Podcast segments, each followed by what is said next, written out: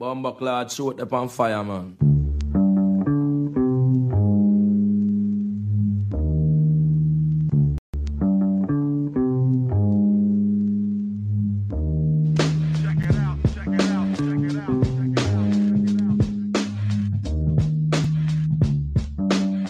And happy Thursday, everyone. Happy Thursday. I know for a lot of people, you're already getting ready for your weekend. A big weekend, actually, ahead of us. For those of us that live in the United States, it's a long weekend. Uh, Monday is going to be a day off, July 4th. And I uh, believe uh, those of you in uh, Canada, just north of the border, also going to be celebrating the holiday weekend, July 1st, Canada Day. And uh, yeah, so happy long weekend to everyone out there that might be listening right now. Quick edition right here of Check It Out. Quicker than yesterday, anyways. I'm going to go over some uh, news that dropped. Uh, news that I think is pretty interesting uh, in the last 24 hours in the world of boxing. And look, uh, haven't really seen a lot of people commentating on this one. I think it's the biggest story of the last 24 hours in boxing. And I'm talking about Terrence Crawford winning round one. All right. He hasn't won the full fight yet, uh, but round one was won by Terrence Crawford. And I'm talking about not his fight that we all hope to see uh, with Errol Spence Jr. I'm talking about his fight with Top Rank, with Bob Arum, his lawsuit that uh, made news, made waves earlier on. It's kind of gone under the radar a little bit, but Terrence Crawford and this lawsuit, it's back in the headlines. And uh, like I said, a lot of people haven't really been commentating on this, but I think it's a pretty interesting story. So we're going to talk about this, going to talk about Canelo Alvarez's comments as they relate to the young Ryan Garcia. There's other news uh, that's of interest that's dropped in the last 24 hours as well. We've got some fights taking place this weekend. Joe Joyce is in action against Christian Hammer.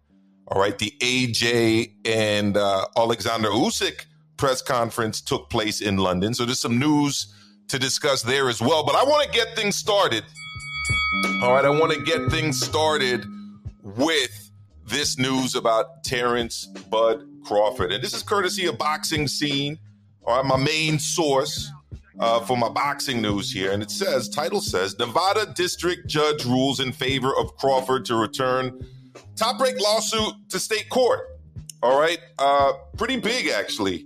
Terrence Crawford, and this is courtesy of Jake Donovan boxing scene. Terrence Crawford has pulled ahead on the scorecards in his ongoing legal battle with Top Rank. All right. The unbeaten three division champion and pound for pound entrant scored a minor victory when a Nevada state court judge granted Crawford's motion to remand his lawsuit against Top Rank back to state court.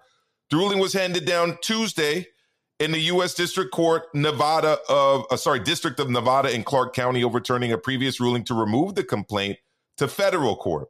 All right, as previously reported by Boxing Scene, Crawford filed a six count, multi million dollar complaint against the Nevada headquartered top rank with the eighth Judicial District Court in Clark County, Nevada on January the 12th. The case alleges two separate counts of breach of contract, along with one count each of fraudulent misrepresentation, specifying Top Rank's failure to deliver him Errol Spence and the in the manner in which it was promised, negligent misrepresentation, breach of implied covenant of good faith, and fair dealing and torturous breach of the implied covenant of good faith as committed by Top Rank founder CEO Bob Arum, as well as company president Todd duBoef, Arum's stepson. Crawford, 38 0, 29 KOs, a promotional free agent who currently holds the WBO title, seeks upwards of $10 million in compensation, including specific amounts of 4,500,000 under the first breach of contract claim. Also sought is an alleged unpaid $900,000 bonus is specified in the second breach of contract claim in reference to Top Rank's alleged failure to deliver a unification bout with Errol Spence. All right. Arum claimed to have learned of the case when it was leaked to the New York Post, who contacted the Hall of Fame promoter seeking comment. The Post angle was more in reference to repeated claims in a 23 page complaint of racial bias levied against Crawford by Top Rank, his attorneys Brian Friedman and Hector Carbajal II. Extensive allegations of racial bias against Crawford, an African American boxer, and disparate treatment of black boxers, including those very same black boxers that Top Rank is contractually obligated to promote. So, look, just to break this down um, through all of the legal mumbo jumble uh, that's there. All right. Uh, basically, Crawford wants this to stay in state court. All right. And uh, he's going to get his day in state court. All right. Uh, the trial is going to be moving ahead. All right. All of those claims earlier on that we all heard earlier in the year frivolous this, frivolous that. How could Crawford be doing this? He's a disloyal uh, former fighter. All right. Well, what is he talking about? All of this racism stuff. Well, the main tenets of this case were not those related to the racism. Yes, that was an issue with the case, but it wasn't the main tenet of the case. The main tenet of the case were, were what I outlined earlier. All right. Um, effectively, he's saying that it was promotional malpractice. All right. And that also he didn't get was he was promised in the contract, which called for a bonus of $900,000, okay, and also a fight with Errol Spence Jr. And every boxing fan in the world knows that that fight wasn't delivered to him. It wasn't delivered to us as the fans. And Crawford is seeking financial compensation for that. All right. Um, as it says here, Tuesday's ruling suggests that Crawford has the upper hand in this argument. Top Rank Incorporated removed this case to this court before it was served with process, U.S. District Court Judge Andrew P. Gordon noted in his ruling. Plaintiff Terrence Crawford moves to remand the case to state court, claiming that removal is barred by the forum defendant rule found in 28 USC, blah, blah, blah, blah, blah. Crawford is correct. So I grant the motion and remand the case. So look, guys, the case is moving forward. All right. You may not like the case. You may not think that it has merits. You may not think that it should go ahead. Uh, you may just want Crawford to move on with things. But the case is moving forward. All right. It's 10 9 Crawford right now. 10 9. All right. Crawford round uh, one, round one and uh, it looks like this case is going to go ahead. And uh, I, I don't really think this has any bearing, to be honest, on whether or not we see a Crawford a Crawford Spence fight. This is a battle between Crawford and Top Rank. All right, I, I don't think that it's got ramifications beyond Terrence Crawford working with Top Rank any further. And quite honestly, it doesn't seem like he wants to work with Top Rank any further. So uh, yeah, he's going to get his day in court. Hopefully, hopefully, we also get to see him in the ring with Errol Spence Jr. And I got to be honest with you, we got all these fights being announced, right? Canelo's fight is moving forward with Triple G. AJ's fight is moving forward with Usyk. Well, I- am looking for some news that we're going to be seeing a Terrence Crawford fight with Errol Spence Jr. That that's a fight I want to see. All right, and I for one uh hope that that shit is announced soon. And um, you know, like I said, this this entire entire business with Top Rank should not, in principle, have anything to do with whether or not this fight ends up being announced. It, it really shouldn't. So, other news, uh, and this is something that I actually did see uh, people reporting on. All right, is this news that apparently Canelo has blasted Ryan Garcia. I don't know what all you think about this, uh, but he, he's blasted Ryan Garcia. He's called Ryan Garcia ungrateful. all right, accomplished nothing, owes Eddie Reynoso money, and uh, that he won't beat Tank. Well, I said this yesterday. I sat down with Canelo, and uh, the question was asked to Canelo, who's your favorite fighter? And he honestly didn't take too long to respond. His response was Tank Davis. He likes Tank Davis's style. He likes the way Tank Davis fights. He considers him a smart fighter. Uh, he likes Tank Davis. Uh, quite frankly, I like Tank Davis too. I like all of those things about Tank Davis as well. I just want to see Tank Davis in meaningful fights. All right, which is is something that we haven't quite seen yet. We haven't seen that yet. So salute to Bruce Goes. All right, salute to Team Batman Boxing. Salute to pugilism. I see all of you. Thank you for tuning in to another edition of Check It Out. So, look, we're checking out this story here. All right, Canelo Alvarez, and let me know what you guys think, by the way, the story too. Canelo Alvarez and Ryan Garcia had a friendly big brother, little brother like relationship over the last few years. This is courtesy of Boxing Scene. Manouk Akopyan reporting. In August 2018, Garcia decided to join Alvarez's camp to train alongside the Mexican star boxer as well as lifelong coach and confidant Eddie Reynoso.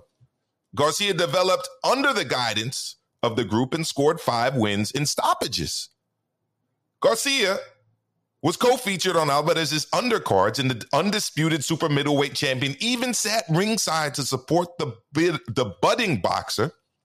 But the cordial relationship and pleasantries all seemed to come to a sudden uh, crash after Garcia separated from Alvarez in the Reynoso in February and joined forces with Joe Goossen. Months prior to the breakup, Alvarez questioned Garcia's dedication and discipline to the sport, while Garcia was dealing with mental health issues and a hand injury. Garcia attributed his departure from Team Canelo due to the fact that Reynoso could not be in 100% committed to training him he later added that he was tired and fed up with Alvarez's shocking criticism. Bolded and underlined there that quote.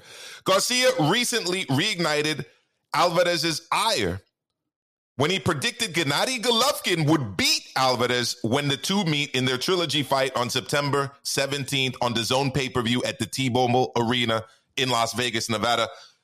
Yo, I, maybe Ryan Garcia believes that oh, I, I guess he does because he said it, right? I mean, if you want to take a guy's for his word, but I got to be honest with you. He ain't beating Canelo. Triple G is not beating Canelo. I will be very surprised if Triple G beats Canelo. But you know what? Maybe Ryan knows something that we don't know, having spent all that time there in camp. Who knows? But me sitting here in the Bronx, New York, uh, I, I don't see that as as happening. I, I, I just don't. Anywho, after learning of Garcia's prediction, Alvarez again unloaded a barrage of verbal blows on the upstart lightweight contender.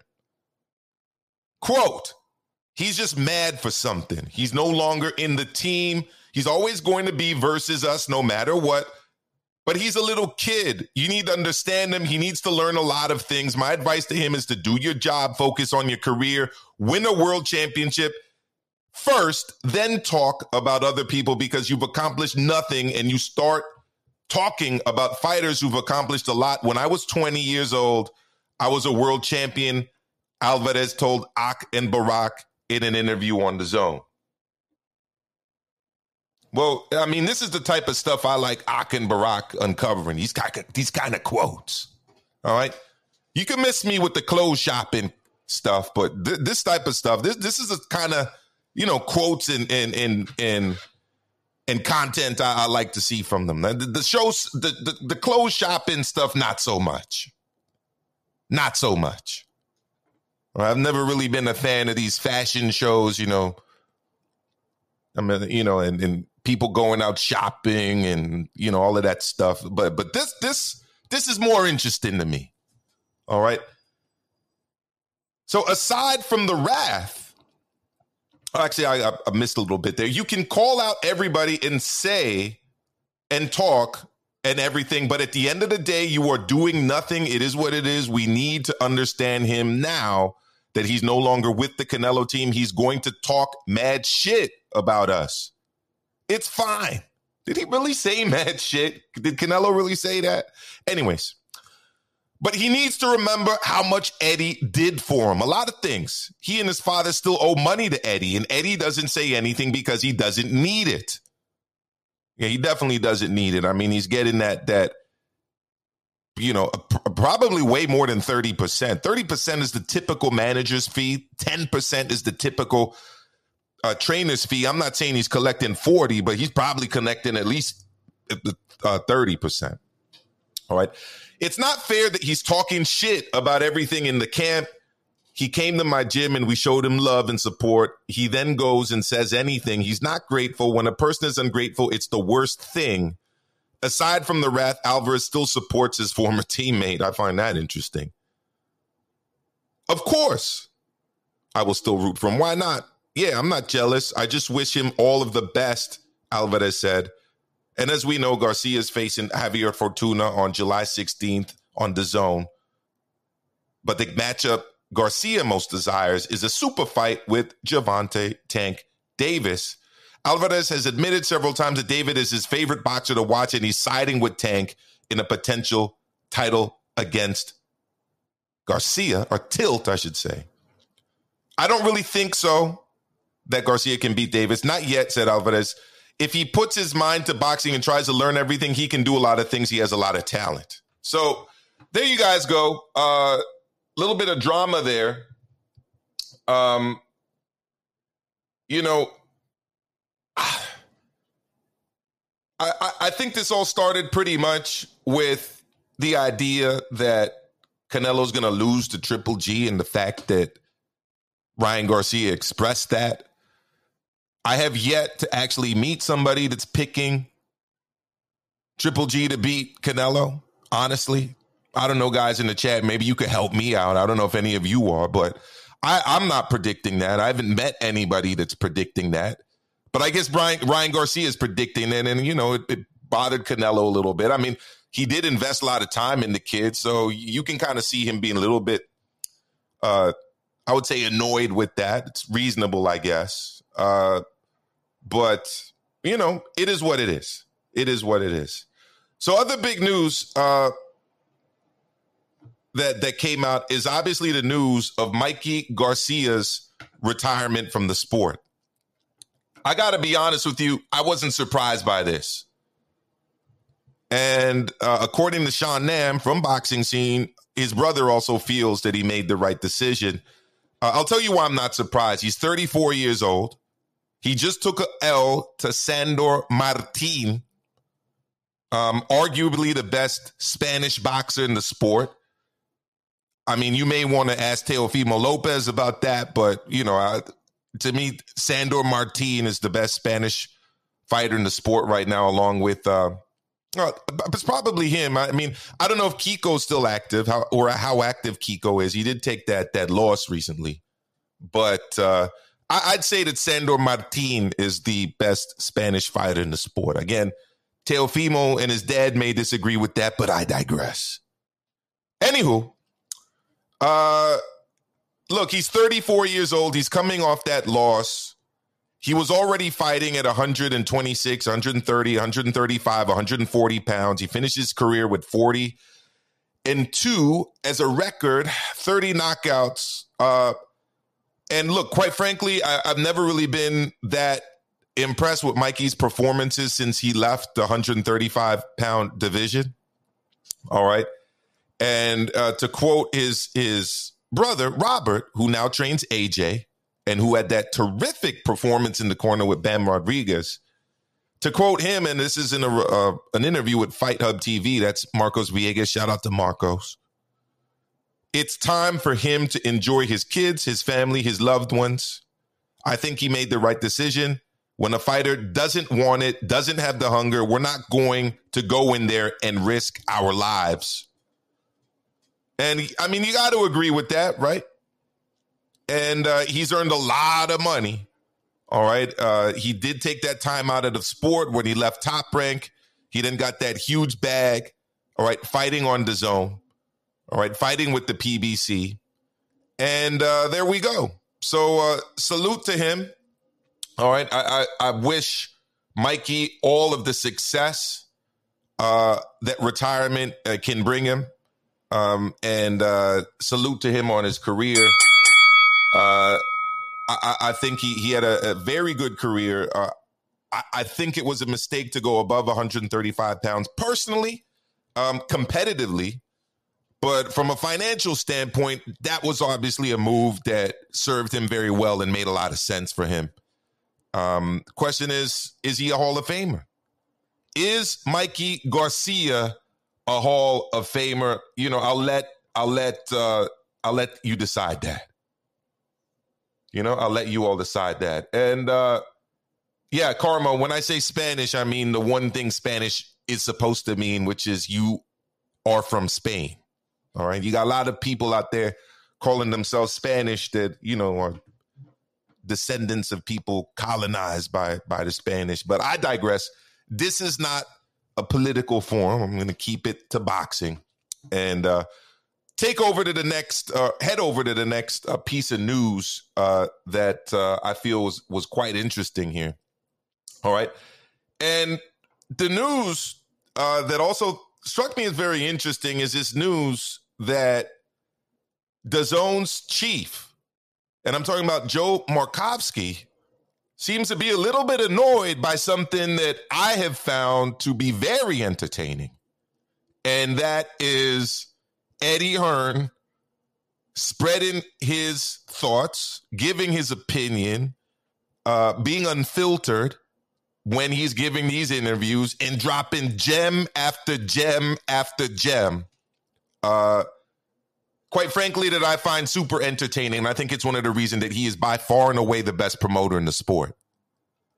All right, but apparently that hasn't really been sitting all that well with the head of DAZN, the zone being the business, the streaming platform that essentially has bankrolled Matchroom's expansion into the US and further globally, right? So again, according to the boxing scene, DAZN executive admonishes promoters for quarreling. We don't want our brand associated with that kind of behavior. Uh, I, I, I don't, I don't know. I got to, I, I, I got to do it. I, I like that behavior. I love that behavior. That is what makes boxing unique.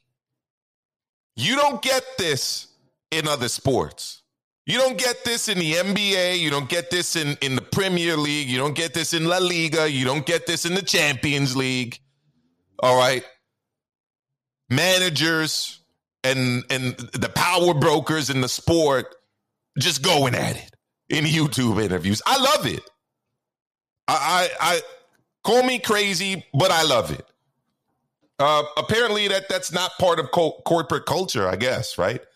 So, this, according to Sean Nam, according to Sean Nam, reporting again from Boxing Scene, a top boxing executive at DAZN wants nothing to do with the often entertaining, if highly trivial, war of words between boxing's top promoters. Very entertaining. Remember Shelly Finkel? I mean, that was very funny to me, the whole Shelly Finkel thing. All right. And, and then this back and forth most recently with LB has been nonstop entertainment for me. But according to this article, Joe Markowski, an executive vice president at the subscription streaming service, expressed his dismay with the way certain promoters denigrate each other, uh, each other repeatedly through the media, including the promoters exclusively aligned with the platform. So we're talking about De La Hoya, we're talking about her, both of which have provided gold to YouTube. Gold. I mean, it's been the road to El Dorado as it relates to comedy gold. Uh, watching some of these channels get sound bites from Eddie and from Oscar. But apparently, Markowski in particular pointed to the behavior of Eddie Hearn of Matchroom Boxing, one of DAZN's key content providers.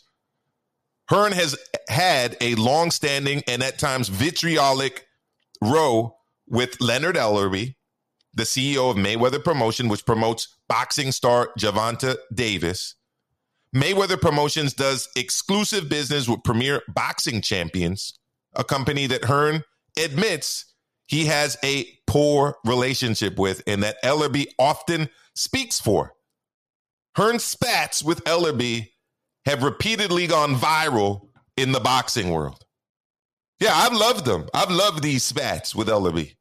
Although he did not mention him by name, Markowski also presumably was referring to Oscar De La Hoya, the head of Golden Boy Promotions, which also does important business with the De La Hoya recently had some strong words for Hearn, blaming him, among other things, for Canelo's Alvarez's loss to Dimitri Bivol in their light heavyweight bout in May. Well, I did an interview with Eddie Hearn earlier this week. It's up on the channel. All right. And he actually called out Oscar for, for criticizing him and for saying essentially that he would have just protected Canelo against the likes of Bivol. I, I, I liked it. I like the fact that he went on on you know I wouldn't even say out on a limb, but that he just expressed his opinion. It's one of the reasons I, and I think can speak for other people, have really liked Eddie Hearn's entry into the sport as a global powerhouse in the sport of boxing. Right?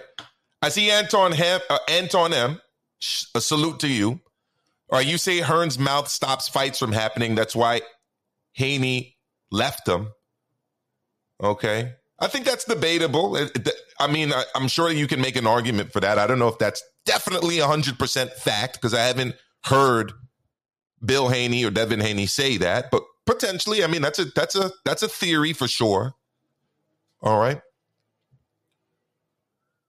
The back and forth exchanges are not something that Markowski wants to encourage. Indeed, the executives see even seemed uh, to suggest that they have taken action against their promoters who have spoken out too forcefully against rival industry power brokers. Markowski believes that internecine squabbling only alienates other competitors with whom the zone may want to work with on big fights down the line. What we don't want is, and you've never seen us do this, get into a back and forth with other promoters, dismissing them, dismissing the prospect of working together, Markowski told BoxingScene.com at a press conference Monday in Manhattan for Canelo Alvarez, Gennady Golovkin 3. I was there. I saw Joe. Markowski expressed concern that verbal tiffs between Hearn and other rival promoters would only hurt DAZN brand. DAZN and Eddie Hearn's Matchroom entered a significant rights deal in 2018 with the U.S. market as a focal point last year the two parties signed a new deal to focus on the UK market. We don't want our promoters to do that, engage in quarrels, which they do. Markowski continued. Our promoters do that. Eddie does it.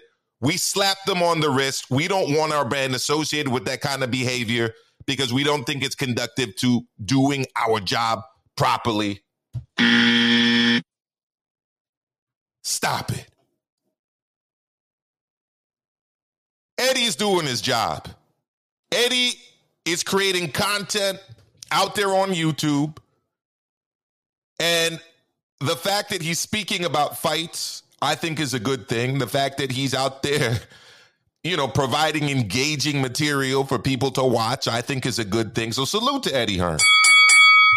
And uh hopefully what what Joe Markowski's actually doing here is just essentially covering his ass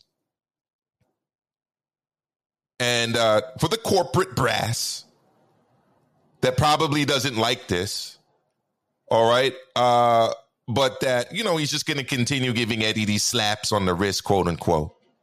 All right, because I for one want want Eddie to continue doing his thing. Uh, I, I for one find him very entertaining, and I'll be honest with you. uh, my wife, who who follows boxing really only because of me and only does it on a very superficial level, actually even enjoys watching Eddie Hearn as well because it's entertaining and it gets you interested in the fights that he's talking about. So, I, I, like I said, I hope that that's just an issue of you know the corporate brass asked me to do this. I'm going to do it because they're the ones that you know oversee all of this, but that really they're going to just allow allow that to go to go on. All right. Uh this I felt was very interesting, and I'm going to go to this story next. Uh, it, it, it's a story about Anthony Joshua, and guys, I got to tell you, it, it's looking to me like Anthony Joshua is about to take an L against Usyk. One of the things that I think is important in any aspect of life where you take an L is that you actually do a concerted, honest assessment of what happened and move forward accordingly. All right. Apparently, and this just came out recently, came out uh, today actually. AJ's r- r- blaming the, the corner for his loss in the last fight. I mean, which is his right to do, but the way he's blaming the corner, I think, is like well all over the place. So, according to Boxing Scene, and again, this is Ron Lewis this time reporting, AJ cites lack of communication in Usyk loss. Nobody told him he was losing, apparently. What? Anthony Joshua doesn't believe you can read too much into a face off, but as well as a new haircut, there was one notable difference as he stood face to face with Alexander Usyk since their meeting last September. He's got a scar on his eye from me, Joshua said. I was thinking back. I cut up a few people's faces. Paul Butlin, Usyk. I split Pulev's lip. I just grazed Ruiz. He doesn't count because I mean properly smashing faces in. I like that stuff. When we first met in September, Many were amazed that Joshua seemed to outbox or tried to outbox, or so when they first met in September. Many were amazed that Joshua seemed to try to outbox Usyk. After all, Usyk was a master southpaw, and Joshua's career had reached the heights it had on the back of his ability to knock people out. Yet there he was at Tottenham Hotspur Stadium, swapping jabs with the Ukrainian in Jeddah, Saudi Arabia, on August the twentieth. Look, I, I got to keep it real. Joshua has been allowed to box, especially post, especially post Vladimir Klitschko, uh, to box and hold. Jab, right hand, hold. Jab, right hand, hold. Uh, that's a kind of style that typically works against a smaller fighter. And he did it quite effectively against Carlos Takam, Joseph Parker, and of course Andy Ruiz in the rematch. And also, let's be honest, the Pulev fight, which he just cited. Um, but essentially, Usyk didn't allow him to do that because Usyk would escape and also hit on the exit. Oftentimes, a combination punches oftentimes he'd also time him coming in so that he couldn't even engage in it uh, the way he had success in engaging with with that kind of boxing uh, against other people but you know he was quoted here as saying one of my strengths was my power but I always wanted to go down the path of being a clean boxer hit and not get hit especially if I want to have a long and successful career you need to have a good defense, but I moved away from the ferocious side of boxing where I knew I could hit and stun people. And I do miss the days of slicing people's faces open and hurting them for sure.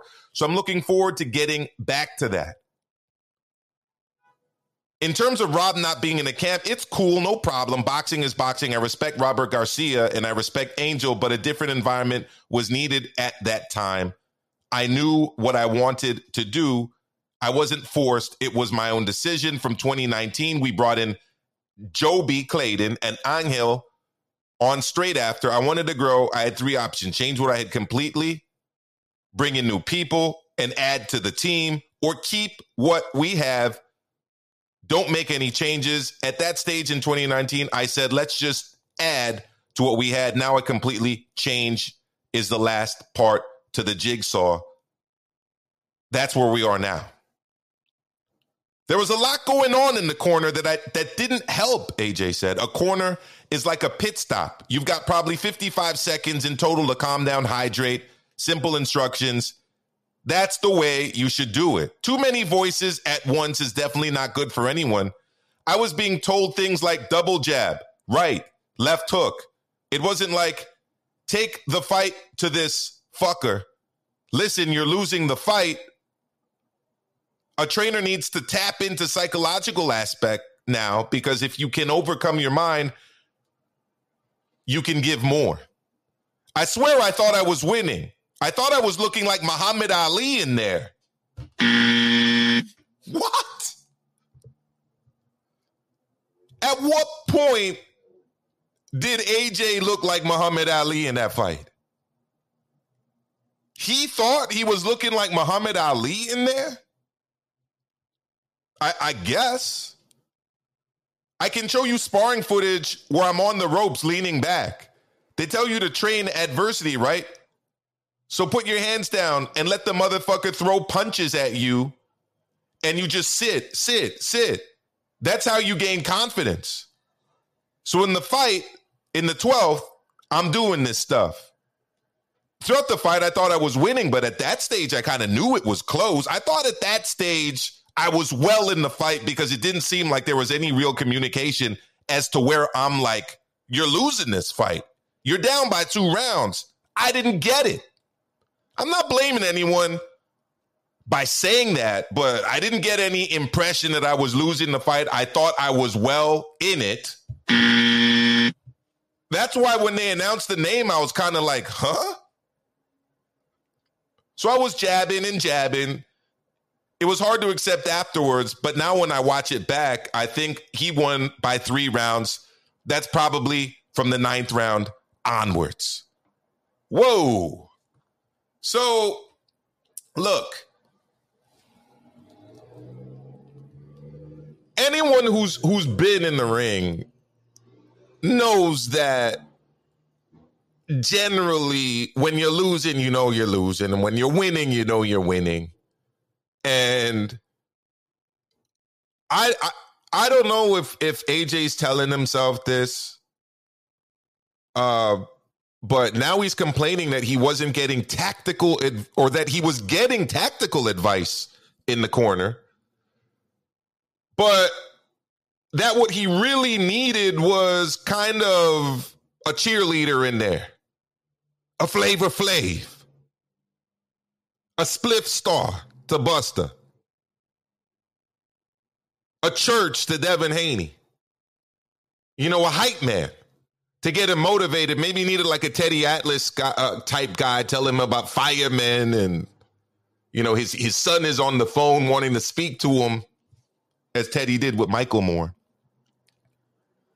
But honestly, tactical advice is what he needed in the corner during the first fight. It, to me, it wasn't an issue of lack of uh, of a trainer providing motivation. But if that's what he thinks, that's what he thinks. I just think that if he's thinking that, he's all on the wrong page in terms of this rematch and what's needed as he moves forward with this fight against Usyk. All right, because the other thing too is anyone who's watching AJ fight and listen to what's going on in the corner have heard him say, "Hey, what shot did I get hit with? What? What, what do I need to do? Like, what, what should I throw?" So for him now to say that, well, I didn't need that. What I actually needed was somebody telling me to mother, but, but, but, you know, I got to get the beat button on my soundboard. I needed somebody to tell me to, to, to, to take the mother beep out and just take it to this beep.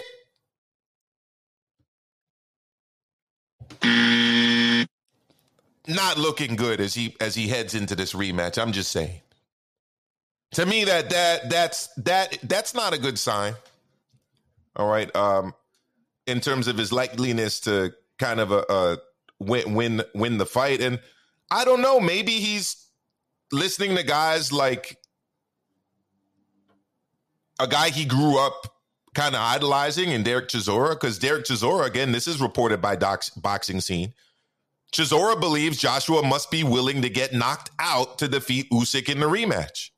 So it just sounds like he thinks, and I'm talking about AJ, that really what's required here is that he kind of just go out guns blazing and take it to the smaller guy. And he wasn't getting that kind of encouragement in the corner to allow him to do that. Salute you, Ronald. Enjoy your work. I, I hope I'm providing you with some some nice, e- easy listening as you uh, take on the second half of a Thursday afternoon. All right, so as Ness said, I'm seeing AJ on the back foot, got KO'd. Or sorry, you're seeing AJ on the back foot and getting KO'd in the eighth, in your opinion. Jesus says he thought he was cruising in and his team agreed, but he wants desperation motivation with instructions. That's what it's sounding like. Right? George H, you're saying Rob got criticized for AJ fighting on the inside at the start of his career, he needs to use his range, be like Blad. And I'm getting the super sticker from my man Ronald Finkley. Salute to you, brother. All right. Hit that like button, hit that subscribe button, ding that notification bell so you're told every time we go live for these editions of Check It Out. Bomba clad shoot up on fire, man because we're going to be doing this not just today, but we're going to be doing it tomorrow. It's going to be check it out. And uh, I'm going to continue uh, for a couple more stories here as uh, we go through. All right. So, uh, you know, so we go from one guy looking back on his fight to another guy uh, looking back on his fight. I would say with rose colored glasses. And I'm talking about Caleb Plant, whose last fight was against Canelo Alvarez, Saul Canelo Alvarez. And what's interesting to me, first of all, is that since that fight, and I'm talking about Plant against Alvarez, Canelo fought Bivol, and he's already got a fight agreed to, date and everything, press conferences completed to take on Triple G in their trilogy fight. In this time, not only has Caleb Plant not fought anyone, but there has been zero indication that Caleb Plant is going to fight anyone. And he's been talking about guys like David Benavidez who actually had fights signed and ready to go and have fought. And even to his credit, uh, a Jermall Charlo who was supposed to fight, but the fight fell through. Uh, and there's a bunch of theories as to why that happened. But the fact is, he hasn't fought, and it doesn't seem like he's making moves to fight, but he's still talking about his fight with Canelo. He says, I fought Canelo and was winning 6 4. I'm not ducking, scared of anybody. This is again courtesy of Boxing Scenes, Manouk Akopyan. All right. And he's saying, I'm not ducking anybody. I'm not dodging anybody. If I'm fighting Canelo, who has accomplished what he's accomplished, then I'm not scared of anybody, Plant said on the good fight with Katie Abdo or Kate Abdo. Getting the biggest name possible will let boxing world know that I'm not here to play and take my name. I want to get right back to it. After I do that successfully, then it's to move into the biggest fight out there. Whether that's Canelo or Benavidez and clearing out the rest of the division, as soon as I get the next win, I'm going to be stepping right to them.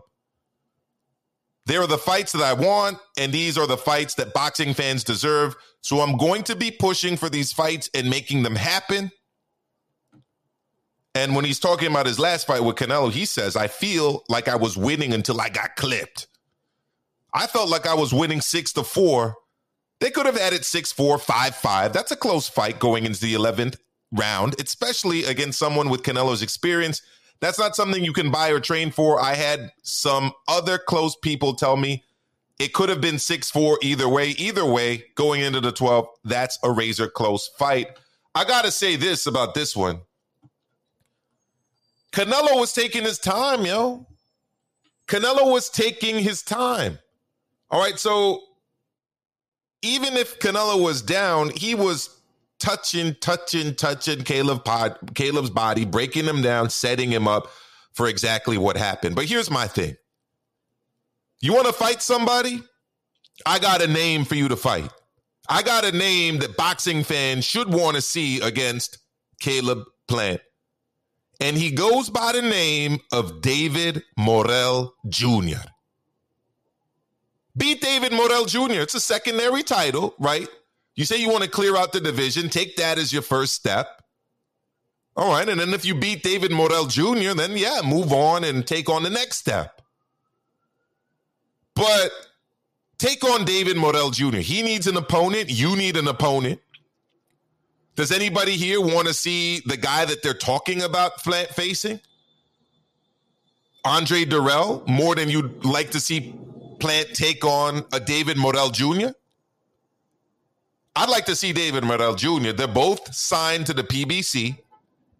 Morrell Jr. has been making waves. He's been filling out the armory in Minneapolis. His fights have been on free TV, which, by the way, is what all fights were supposed to be on back when we all got excited about the PBC.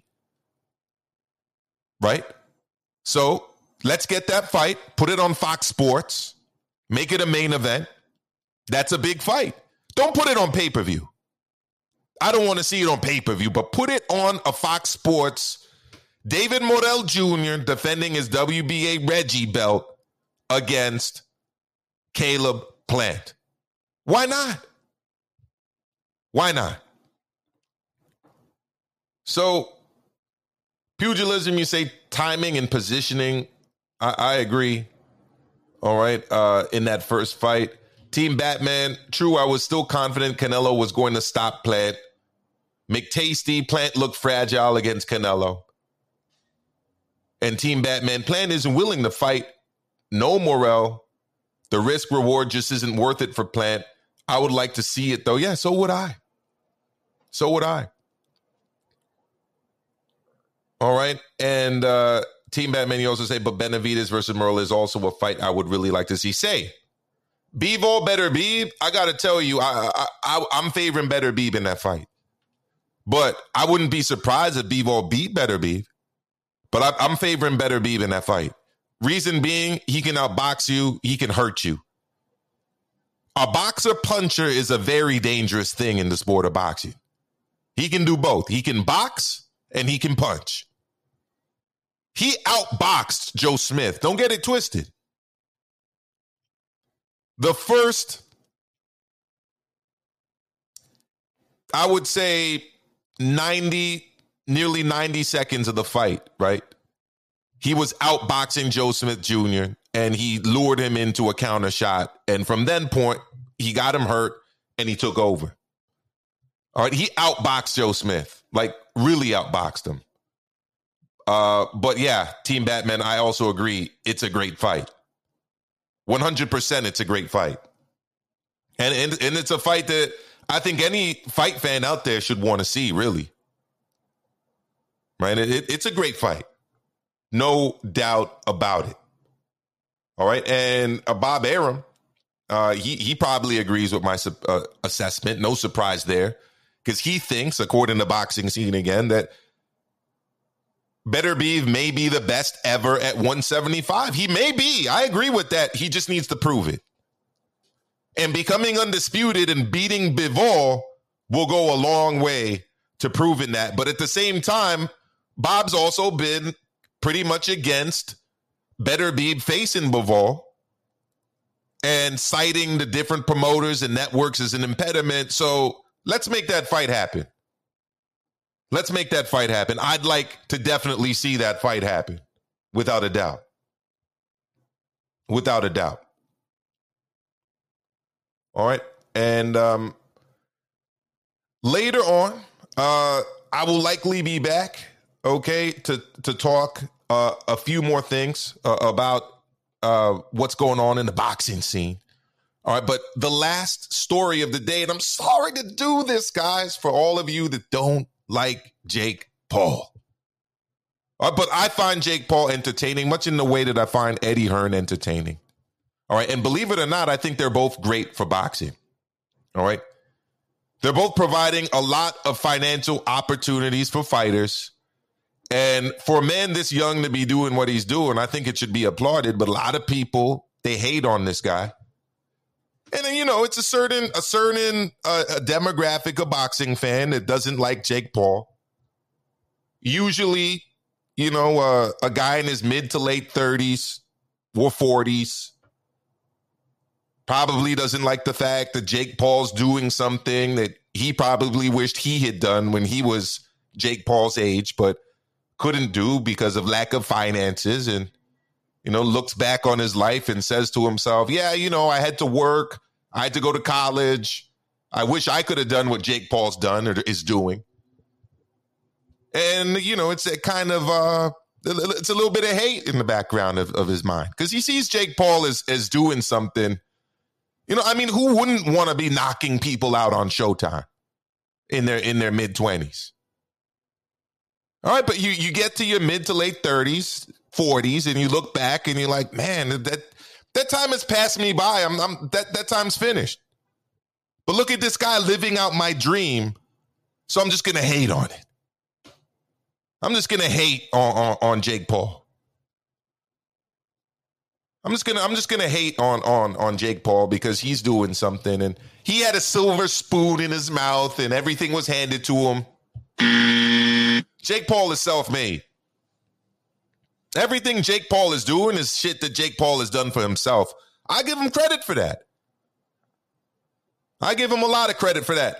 So, look, I was supposed to attend the press conference here in New York City Okay, I was supposed to the pre- attend the press conference here in New York City on Monday. Sorry, on Wednesday. Monday was the Canelo press conference. Wednesday was supposed to be this. He flew out here. Tommy Fury couldn't show up. And uh, apparently it's because of the Kinahan connections and all of that. You know, Tyson hasn't been allowed into the country either, apparently.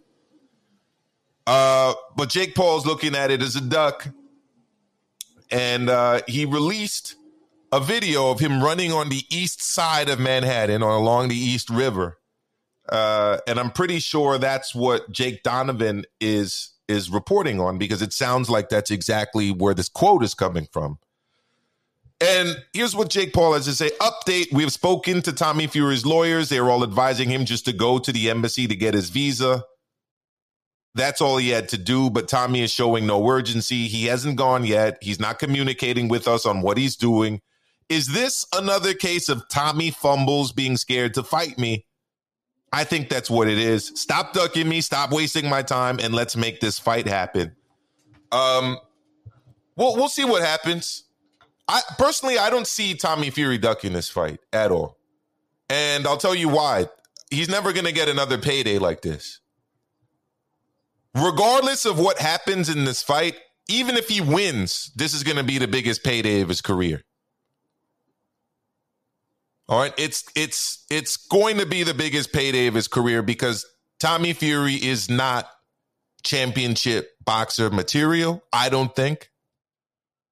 And this is this is going to be the the crowning jewel of of of his career. And in terms of being on pay-per-view in a main event at Madison Square Garden, seven-figure payday, this ain't happening again. So I don't see any reason why he wouldn't want to make this fight happen.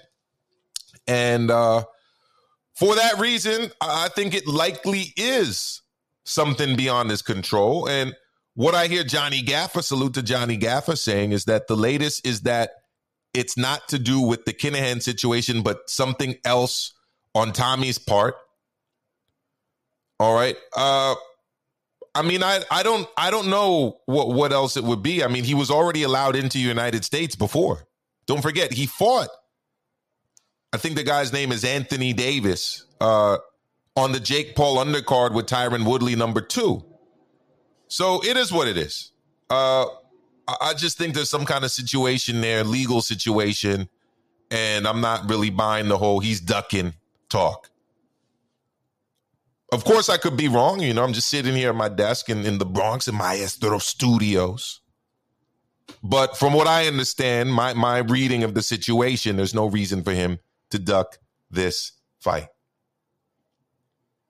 There's no reason for him to duck this fight. So, uh, thank you, everyone. Bomba clad shoot up on fire, man. I'll see all of you later. All right. Uh, pleasure, pleasure to talk to sport of boxing with you. And uh, like I said, hit that like button, hit the notification bell. Make sure you select all. And uh, tune in again for another edition of Check It Out. All right. Appreciate it. You guys enjoy the rest of your day.